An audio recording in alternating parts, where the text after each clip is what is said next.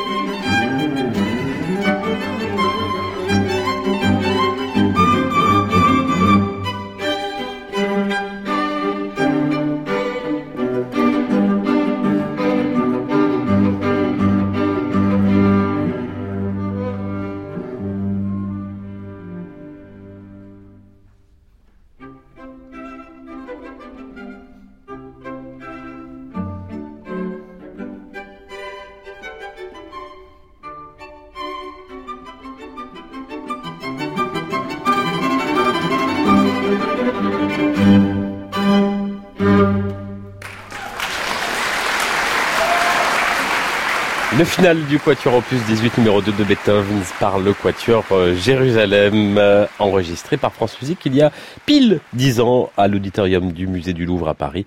Ils seront en concert mardi et mercredi à la maison de la radio.